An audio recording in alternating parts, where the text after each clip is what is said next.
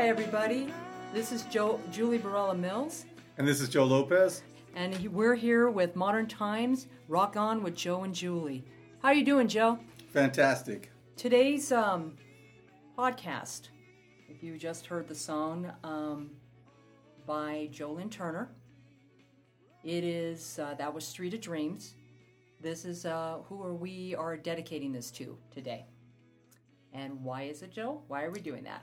Because we're happy to announce that there's going to be a U.S. tour for Joe Lynn Turner. And uh, we'll be coming to you with all the details on that tour because it's definitely something you don't want to miss. You know, the guy's a legend, you know, having sold millions and millions of albums.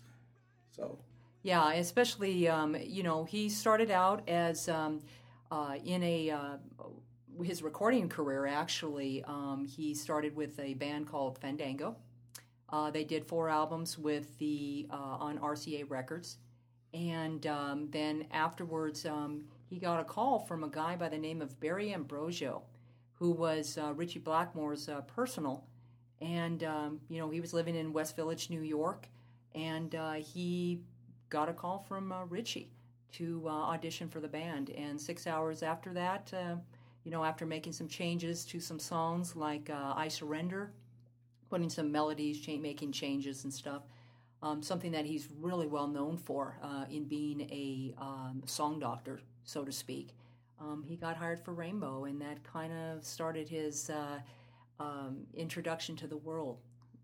definitely, I mean, it definitely brought him to a bigger, um, a bigger audience, you know, than he had, you know, with Fandango for sure. You know, the, the profile was so high on Rainbow already. And uh, he really killed it. I mean, he, he was great, you know, with the, it was definitely the most, uh, as far as the Rainbow lineups, I believe that lineup sold more albums than any of the prior two. And that's no disrespect, you know, to uh, both of the other Rainbow eras, but it, he did bring in that that sensibility of knowing what to do with a song. And uh, to this day, the Yngwie Malmsteen album that he did is still the most cohesiveness, songwriting wise, of all of the albums that has ever been a part of. Exactly, exactly. And uh, interesting enough, um, as uh, and I've, I've told our audience before that I'm a uh, freelance photojournalist, and um, I actually have been doing it um, for since 2007. So this is my 10th year of uh, being a, a freelance photojournalist. But before then, um, my second interview.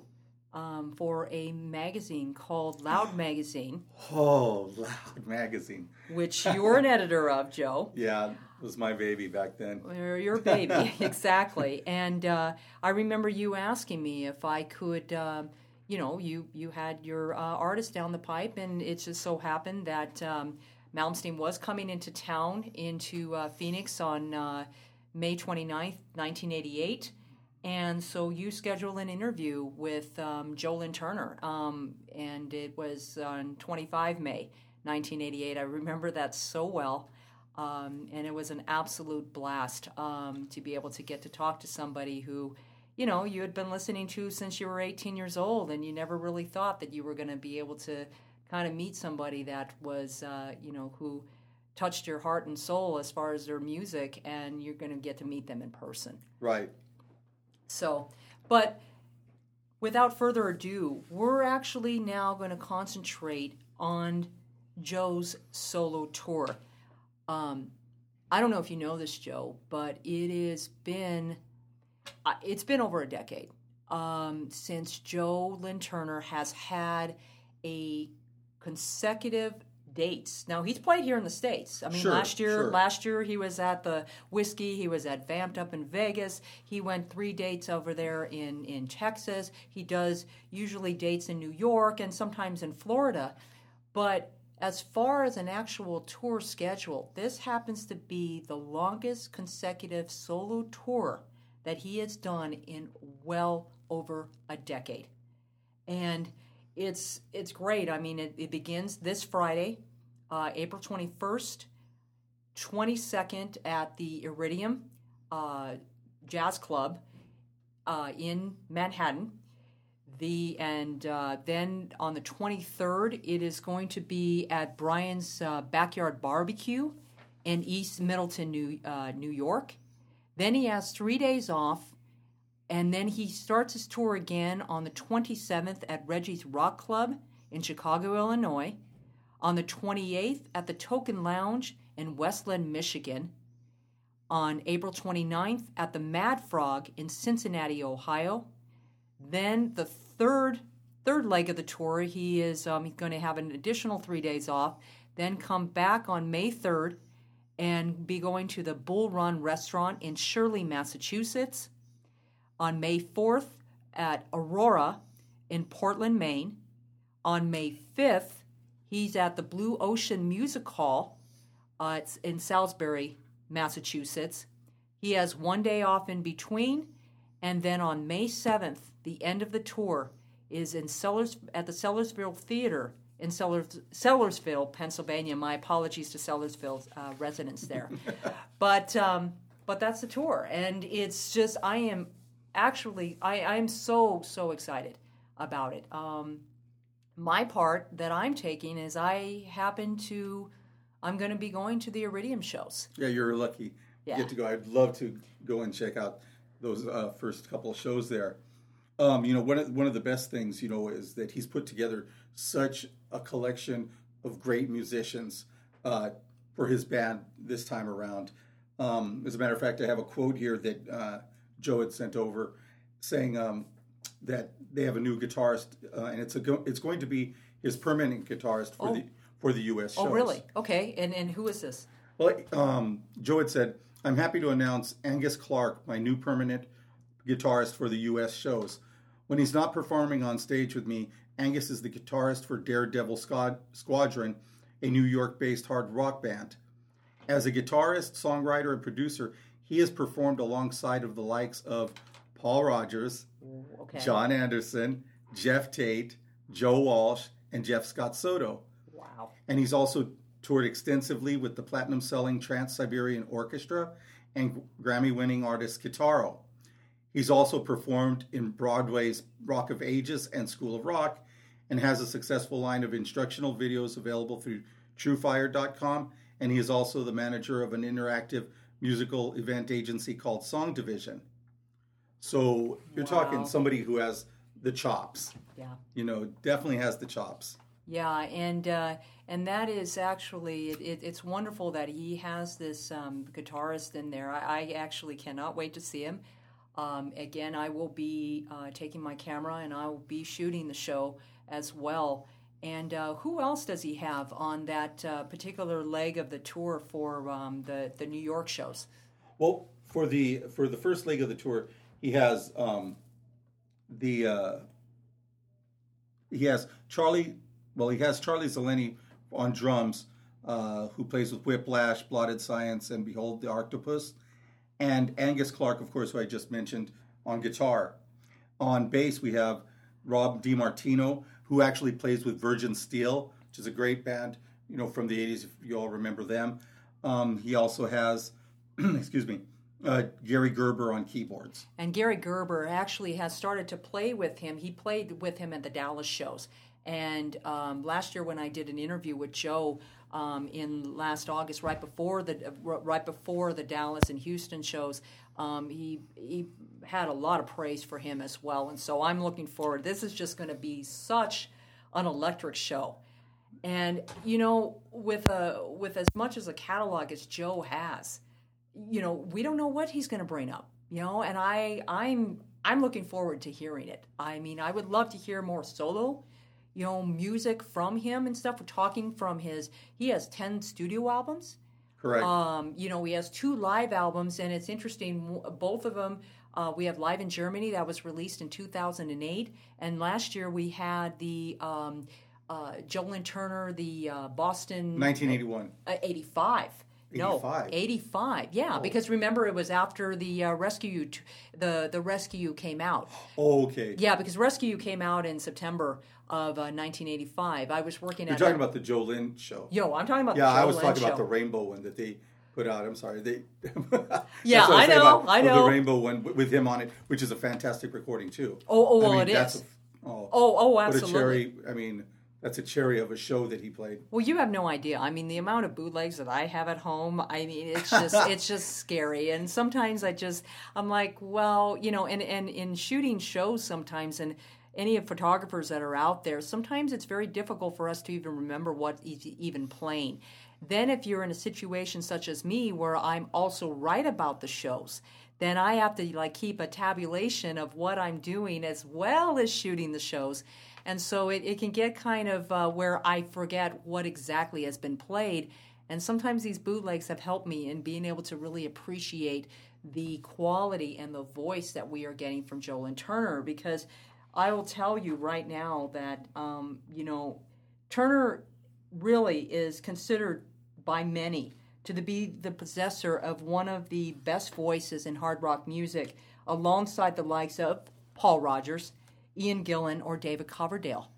And so it's just I I'm I consider this a homecoming of sorts, obviously, because he's he's from um, you know the United States and New Jersey specifically, um, and um, I'm just looking forward to, and I really wish the fans would come out and there and and support him um, for all the work and, and done, and just be just be grateful to be able to have a voice such as his because we were talking about this right joe right well you know where you know in, in in rock you know people tend to lose a little bit of their voice sometimes a lot of their voice i hate right. to say it correct and you know especially some of the legends that we're used to and i'm going to leave names out of it but when i played youtube uh, shows of joe his voice is still a plus. Yeah, it is. And he has not lost it.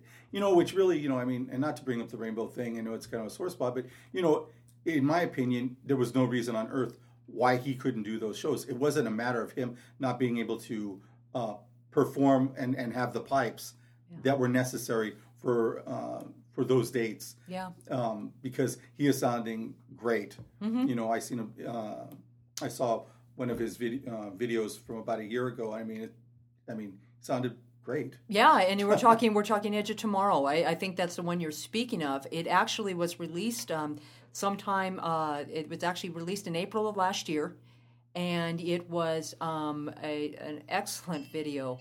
I um, absolutely loved it, and it was um, something that um, it was uh, filmed at the what the I was Vikos Canyon in yeah, Greece. That was cool. It was a and I had was, literally yeah. major vertigo when I first saw that, and I told that to Joe because I mean, literally, when you walk in and you're and you're list, you're seeing this video, you see this canyon coming in, and I'm like, whoa! And then Joe steadied on a looks like a cliff, right? Yeah, you know, and he's sitting like he's on the edge of the cliff, right? Exactly, and so obviously. Re, um, uh, representing the edge of tomorrow because it was a geopolitical message um, that he was trying to, to convey, you know, because of, of what's happening in the world today. Um, and so we now actually, um, why don't we just continue? I mean, is there anybody else you want to mention um, that as far as going to be on his tour? Well, you know, Gary Gerber is going to be the keyboard throughout the entire tour. Okay, got All, it. Every every leg of the tour. Okay. And also, um, the fir- the first leg of the tour, um, he'll have. I mean, I'm sorry, the second leg of the tour, he'll have uh, Jason Hartless uh, from Ted Nugent. Oh. Uh, group okay. playing drums. Okay. And um, on the third leg, he'll have Jules Radino playing. Uh, that's in Blue Oyster Cult. Wow. So you know you have some really you know well, I mean seasoned musicians, seasoned musicians that are going to be bringing it. And and that tells you about the legend of Joe. I mean, just the fact that all of these musicians will come out for, you know, two, three dates and go, yeah, hey, I want to play with him. I mean, it's just kind of like the way he did it with his albums. When he was producing all his, his albums um, went from Rescue You, actually, it was Roy Thomas Baker who, who produced Rescue You, but since 1995, all the way through 2007, when he did, you know, Nothing's Changed and uh, Hurry Up and Wait, JLT, Slam, uh, Secondhand Life, The Usual Suspects, um, when he did that, and the two cover albums that he was requested in doing, um, you know, he had a lot of input in it. And especially, like we were talking about The Edge of Tomorrow, he allowed another writer, uh, Alessandro Del Vecchio, mm-hmm. to be able to contribute that. And he kind of was stepping in the background because he, you know, he asked him, you know, hey, I want you to do this. And and he came back with some songs and then he then joe became the song doctor and be able to work it around his style and and his voice and then he they put out an, an, incredible album which he actually said to me um, you know i consider it a solo album. You know other people are going to say it's a project and yeah everything is a project um, especially when you are a solo artist and you're doing these kind they say one-offs but the sunstorm for example was around since 2006 this was the fourth in the series. Right. Um, i don't anticipate another one ever done. I mean you talk about a pinnacle and i thought that edge of tomorrow was like that pinnacle you know? And then he goes on to something else sure. you know? And so actually and was there anybody else that you needed to mention no that's it as far as the lineup goes but it's a strong lineup. Well, why don't we talk about a little bit about the, uh, and we have it right here. I know nobody can see this, but we have Joe Lynn Turner's signature, it's a limited edition signature wine. It's called King of Dreams, which is uh, representative of the um, song he did uh, when he was in, in Deep Purple for the Slaves and Masters uh, LP that came out in, in 1990. Um, I haven't tried it yet um, because I'm waiting. Uh, my thing is, I'm waiting for a special occasion, and that special occasion will come soon. But uh, the of Dreams wine is an aging wine that comes the harvest of 2008, which, according to the winery, has been isolated in order to produce something unique. It is a blend of Cabernet Sauvignon, 50%, Cabernet Franc, 40%, and Merlot, 10% to produce has been followed the classic red vinification with long extraction, aged 22 months in new French oak barrels, and then remained in the bottle in ideal conditions in the cellar. And when it uh, was first advertised, I um, and they they had somewhere to sell it, you know, from, and it actually is out of Greece um, and that website is www.music uh, dash or hyphen megastore.gr. And it's uh, if you don't remember that, then you could go to Joe Lynn Turner's Facebook page or his website at www.joelynnturner.com to be able to find a link for that. And Joe also has a Twitter page as well and um, but you be able to click on that link and be able to buy the buy the wine and it is um, was purchased for 27 euros uh, my shipping here to the states was also an additional 27 euros and that was because i ordered three bottles. Of course. Exactly. I know i know. I one is not good enough. I know one, one is not good enough especially if it's uh, Joe Lynn Turner if Joe Lynn Turner. Exactly. So i um, uh, I definitely will be uh, taking this and uh, just uh, I will enjoy it once I am able to open that bottle. And so um, I wanted to find out. Um, do you have anything else to ask me about about Joe and, and so on and so forth, or what we want to talk about in concerns to Joe? Well, I wanted to definitely mention that you know he will be doing meet and greets.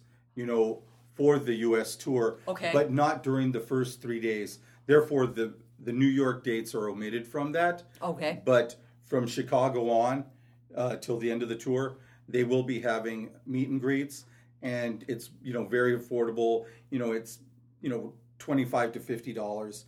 You know, t- for um, the meet and greet, and it, you know it's a great opportunity for a lot of fans that have never gotten a chance to meet him, or maybe perhaps get some memorabilia signed. You know, it's a great time uh, to do that. Yeah. So if you got, if anybody is um, in the Chicago area and beyond, so we're talking about the dates from April 27th through May 7th. Um, there are uh, meet and greets available.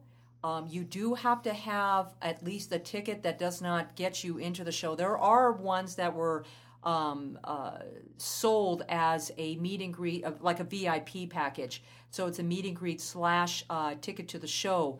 Um, so that will be from the 27th to May 7th, and all of that information is online on Joe Lynn Turner's official Facebook page. So you know we we have that we have all that information there, and so I'm trying to find out, you know, what other you know, what other things would you like to talk about in regards to Joe? Do you want to ask me any questions since I seem to be the there's so- aficionado? the aficionado on Lynn. That that is true. Well, you know? There there's so many things. I mean, it seems like the product you know continues to come out, whether or not you know it's something that Joe had something to do with. For example, you know the Rainbow uh, release, um, you know, of, uh, that just came out this past what past year. Past year, it was Past came year. out came out in around around March or April, or like that, and stuff through Cleopatra Records. Um, also, he had, of course, uh, Edge of Tomorrow that came out on Frontiers, and then again with the Sessions. Um, that was that, That CD. That was October of last year, and interesting story about that.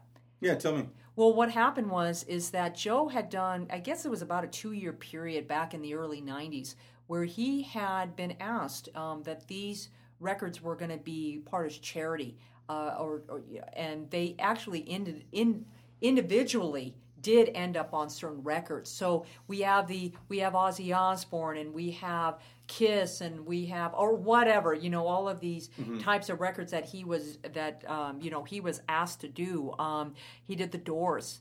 Uh, he did a song, Lunatic Fringe, which is amazing. Of course, my favorite was a, a song that uh, Icarus Witch did, which was called Mirror Mirror, because his voice, he Joe's like a chameleon. He has a way of being able to kind of you get this real clean voice like you had in Rainbow, and then you get you you put in his uh, you know rhythm and blues influences, and so then you get this like smoky and gravelly um, you know voice. Jealous lover kind of. Oh my gosh! Oh, absolutely. smokiness that he. Yeah, you do, and you're like, wow, and you know he's really feeling it, and um, you know, and a lot of his solo albums were even extensions of that. When you had songs like um, uh, "Bad Blood" on uh, "Nothing's Changed," or you had uh, "Shine On," which was one of my favorites, which is off of uh, "Hurry Up and Freedom Wait." swing. Oh, "Freedom Oh, Swing," oh, yes, come on. "Freedom a Swing." Gem of a tune. Yeah. Gem of a song. Absolutely, and then you have the like the later tunes and stuff where you know he's just doing some he, some wonderful ballads. Um, you know, we have uh, uh, really loved, or we have a, an excellent. It's a favorite of mine, like "Love Don't He- Live Here," um, and that was off of uh, JLT. Or you have some uh, other songs like really, really hard rock songs like "Evil," which is off of Slam. It's just he, he just he can just turn it on and turn it off whenever he needs to and that's why he's been so successful and i don't know if you have but have you ever heard anybody i think i have where they've done the style of joe lynn turner but you just don't get you it's like Well, you know, I mean, with, know with Joe, I mean, the, the, the great thing about Joe is that you know he can he can turn up the volume when he wants to. He can croon a love song when he wants to, and but yet he, you know, as we've seen with Sunstorm, he can be, you know, the the excellent AOR type of vocalist Sure. as well. And it's just you know th- that's what makes JLT great is that, and I hate using that word great again because I keep using it, but it's, you know that's what ke- makes him the legend that he is because you know being able to do all those types of projects, mm-hmm. you know, and still come off with a you know pulling it off, right you know, and not sounding ridiculous, you know, and stuff. You know, you get Madonna trying to rap, and you just kind of like laugh. You're just like, oh, what the hell was she trying to do? You know, let her keep to her, you know, what made her great, the the dance pop stuff. Sure. Whereas Joe Lynn's been able to branch out. You know, I could see Joe doing a, a blues record. Oh I my really gosh, can. easy, anytime. easy. You know, absolutely easy. And and one of his um, you know favorite singers, um, other than uh, you had uh, you know Paul Rodgers and stuff, was Otis Redding, and that's why I mentioned that song "Shine On." You know, a lot of people maybe not hear that in that that rhythm and blues influence, even though we- we're mentioning it. But if when you really, really deep down inside listen to his songs, and and the kind of the way he emotes the the track or or kind of puts the feeling um, into it, you know, you really Love Conquers All oh from the Slaves and Masters I album. know. Can we? I mean, Yeah. Hey, one of my favorite tunes yeah by him. yeah You know, I mean, well, he does the lyrics on, and that's the great thing about Joe. Joe can always count on some good, you know, lyrics to go along with the tunes. Well, and even Ritchie Blackmore had mentioned, in, you know, kind of, uh, uh, you know, his magic lyric bag. he mentions that a you know when fact. when he, He first came word, in yeah. and, and that was when he first got into rainbow you know when he's doing he's doing the changes on i surrender and and it was you know that was uh, russ ballard's song and remember russ ballard had another you know quote unquote hit which was the uh, since you've been gone Mm. now interesting enough it's so funny you were talking about the charting success of what joe lynn turner has been able to do here in the states you know that even though I Surrender was written by Russ Ballard and you know Joe and Ritchie and, and stuff put their you know their signature on there. What was interesting is that the song before, which was Since You've Been Gone, reached number five in the UK charts. Okay, And that was Russ Ballard also. right? Yeah. I Surrender went to number three. So, I mean, right out of the gate, Joe Lynn Turner is going to be a force to be reckoned with. And the fact of the matter is, whether Rainbow fans say that he was quote unquote too commercial, I mean, you know, it's there's nothing wrong really. And like like Jimi Hendrix said, and Joe Joe has actually mentioned this, um, you know, in the article that I that I did with him. You know that uh, you know there's nothing there's nothing wrong with being with being commercial and, and and Jimi Hendrix even said that you know had that idea oh that here it is as as Hendrix once said there's no crime in having your songs played on a jukebox you know Right, and and at that juncture, um, you know, and I'm a huge, huge Rainbow fan of the Dio era, so it's definitely you know.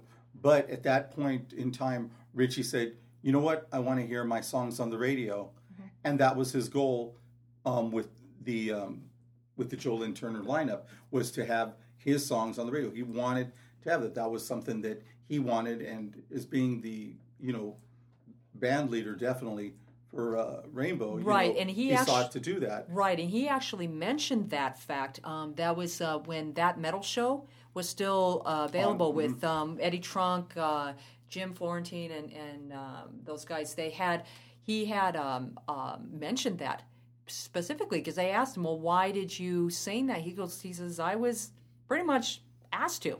You know, that was it was an order. I mean, look at a song like, for example, you were mentioned before, "Jealous Lover." Okay, apparently a riff was uh, this was the story is that there was a riff that had Joe had already formulated.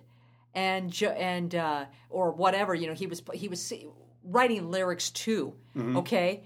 And um, what happened was is Ritchie comes in the studio and is like you know he's playing something else. He goes well what are you doing? He says that's not he goes that's not the riff I was working on. He's like yeah it is and so, you know, apparently that the story goes that Joe was having a fight with his girlfriend or something, and uh, his uh, and then uh, he goes and starts writing this thing, you know, in the in the as they call it the throne for you guys or something, whatever it is, The- and uh, and then comes out with this song, and it ends up going to and i believe if i'm if i'm not mistaken through a uh, website called songfacts.com i think it went through to number 13 number either 19 or 13 on the mainstream rock chart. And an ep here in the states was released which had uh, Weiss Heim which was a b-side Right. um, and also can happen here and i surrender. So it was this ep and that even charted you know on the billboard 100 at one point. So you know something like a, a song that took what five ten minutes to do and stuff ends up becoming hit. And he was again it was something of an experience that he had and then he puts that you know rhythm and blues feel to it. So again you you you come out sounding really clean. Like so for example with with fandango there was there was a lot of clean vocal in there but then you could you also heard a lot of you did start to hear the blues Right. um, and then with Rainbow, of course, you heard the clean vocals, and then you you could kind of hear the blues, like when you did Midtown Tunnel Vision or No Release Yeah, those- of, yeah. of of of uh, Difficult to Cure. I mean, and then of course, Straight Between the Eyes, Straight Between the Eyes. What an album! Okay, this year, and I got to tell you this, Joe. Did you know that this is the 35th anniversary of the release of Straight Between the Eyes? Yeah, yeah. I remember when it came out. At least I can still remember. Uh huh. I can't remember. well, you know, let me tell you this other factoid. This is really interesting. The single, which was um, it's Stone Cold, came out around this time, around the 21st, 21st or 24th uh, on the Billboard charts. It debuted on the Billboard charts. Around June 5th of uh, that same year in 1982, it went number one on the mainstream rock chart. Mm-hmm. Okay? Joe Lynn Turner and Rainbow come into town, Madison Square Garden, June 19th, 1982. Now, they had already been touring a little bit of Canada and stuff, but they were now starting to come. But this was going to be Joe Lynn Turner's homecoming in front of his family and friends since he had been in Fandango and he had been traveling the world and so on and so forth with Rainbow. And ironically enough, and I found this out through research that I did, the week ending June 19th, 1982, the same day that uh, Joe Lynn Turner and company came to um, play at Madison Square Garden with the Scorpions and Riot, Stone Cold went number 40 on the Hot 100 Billboard charts. And it was actually Rainbow's top 40 hit. Now, Street of Dreams did well too. It went number 60 later and stuff when that was released. Power was also released. Um, you know, they had I Surrender released, and they made their their way on the, the mainstream rock charts. But the two songs in particular were, in, you know, Stone Cold, and then later, of course, Street of Dreams, which is uh, what we played in the beginning, which is off of Bent Out of Shape. And heavy rotation on MTV. Oh. Because, and that was good because it was mainstream rotation. Oh. It wasn't, you know, just during, you know, Headbangers Ball or, you know, or, or Rock Hour of some sort. It was on normal rotation continuously, and it was a great video. Well, speaking about Can't happen here when it, when it, uh, a video award. Absolutely, and it was like um, it, this video award for it was like a, a, a blend of uh, animation and live action, and and that's what it what it got it for. And, and Joe always tells a story about it, and it's just it's so funny, you know, what he when he tells that, and it's just it's it's amazing um, the staying power in that. And interesting enough, if another factoid, you were talking about MTV last year, a book came out by um, Greg Prato, and it was called The Other Side of Rainbow, where in one of the chapters they do highlight the MTV era of uh, you know with you know and, and how Rainbow was affected by it Right. because they were not big in doing actual videos. I mean, yeah, you had, I mean, you did Death Alley Drive, which I absolutely love because you're in that cemetery, you know, and there's the, the bike and the whole thing. I mean, you're really, and then, you know, Ritchie's in the sedan and everything and, and stuff. But um, I'll tell you another factoid can happen here. MTV debuted on August 1st, 1981. I remember that so well and why I was 14 years old and I was playing softball that day. I hit my first home run, my only home, Home run, run. that day. And it so happened that MTV television had debuted that day. The 50 second video that played was Can't Happen Here. Awesome. Yeah. So I mean, there's always this, you know, the when Lynn Turner came in, it was very impactful, very fast, and he really, really enjoyed the fruits of being a part of this uh, amazing band, especially with somebody like Ritchie Blackmore, who was this guitar god with um, with Deep Purple. And um, you know, it's so funny because I know the other day you were you were actually talking about this, Joe, and we were talking about you know what maybe you know Joe might be doing for his um, his solo tour. Um, and I came across something that was um, really, really, really quite interesting. Um, we were talking about Blackmore, and um, a friend of mine had posted something, and, and uh, somebody had said, Why isn't Ritchie considered one of the greatest guitar players? Okay? And the reason I bring this up, and I am kind of am relating this to Joe Lynn Turner, and we were talking about the thing with solos because you were like saying we we need to play more solo material and so on and so forth. Because he'll play a mixture with, um, you know, dedicating something to Ronnie Dio, or you know he'll play like some Right. stuff for because he'll play because he was in Deep Purple, so he's going to play, you know, a A couple of Deep Purple songs, right? but I would hope that he plays more of his, His songs his songs, like "Cut Runs Deep," Cut you Runs know, Deep. or like you were mentioning, uh, "Love Conquers All," or um, you got uh, you know "Breakfast in Bed," or King of know, Dreams. I mean, or "King of come on, Dreams." that's I mean, great- I know Yeah. just just to be able to. to do I know. to have that with the wine, you know. what I mean, but no, but I mean that's a, a great song, and I think he was, you know, definitely a part of that. I think he really likes and enjoys uh, singing "Burn" for some reason. I just get, you know, and, and definitely ask him when you when you when you meet up with him uh, later this week. Um, you know, if that that has to be one because that's a chestnut, and it's not even you know from the Ian, you know. But I remember that uh, he did he did uh, sing that when he was on tour with Deep Purple. Mm-hmm. You know, yep. Oh, yes, he did, and all of those I think he songs. really and, enjoys and, he, that and, and he does because you know when he was in the band Ezra, for example, which was not a recording, was never recorded. Um, it was in the early '70s that he was a part of that band.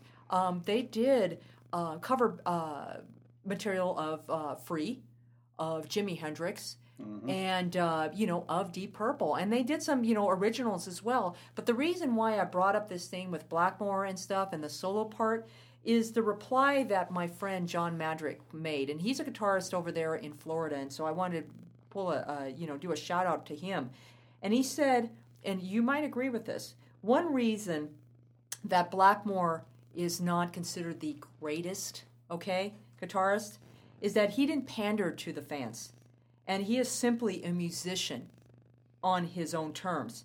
So, whilst other guitarists built loyalty and admiration based on emotional imperatives by fans, Blackmore just played. correct. Those who know music know that he is absolutely one of, if not the greatest guitarist of rock. And the same thing with Joe Lynn Turner. I mean, you know, Joe maybe unfairly criticized for doing songs, you know, that are weren't part of his catalog, but he has reasons for doing it because he was part of those bands. And I, you know, going and seeing him um, as I have for for a number of years and covering his career, um, I've been treated to some amazing tracks that he's had, you know, like when he was promoting his secondhand life back in 2007 when I first saw him, and, and this was actually in Japan. Um, hearing Your Love is Life, or, you know, hearing Stroke of Midnight, which was a song, interesting enough, that was um, supposed to be on the Battle Rages On album Right. remember when he, when he was in Deep Purple at the time, but at the time he he left Deep Purple and um, it became One Man's Meat, which Ian Gillan ended up singing and stuff. So, but my point is is that I've been blessed to be able to hear a wealth of material over the years. Sure, wouldn't I like to be able to kind of put my you know desert island disc version of it and stuff but there are other souls in the venue there are other people who just want to hear him sing. So it doesn't matter what he sings. He could sing the phone book for all i care. You know the fact of the matter is is he's there. Right. and he's giving he's giving it his all. And his voice is amazing. Still sounds amazing. still sounds amazing. So with that um, i believe we're going to wrap it up here.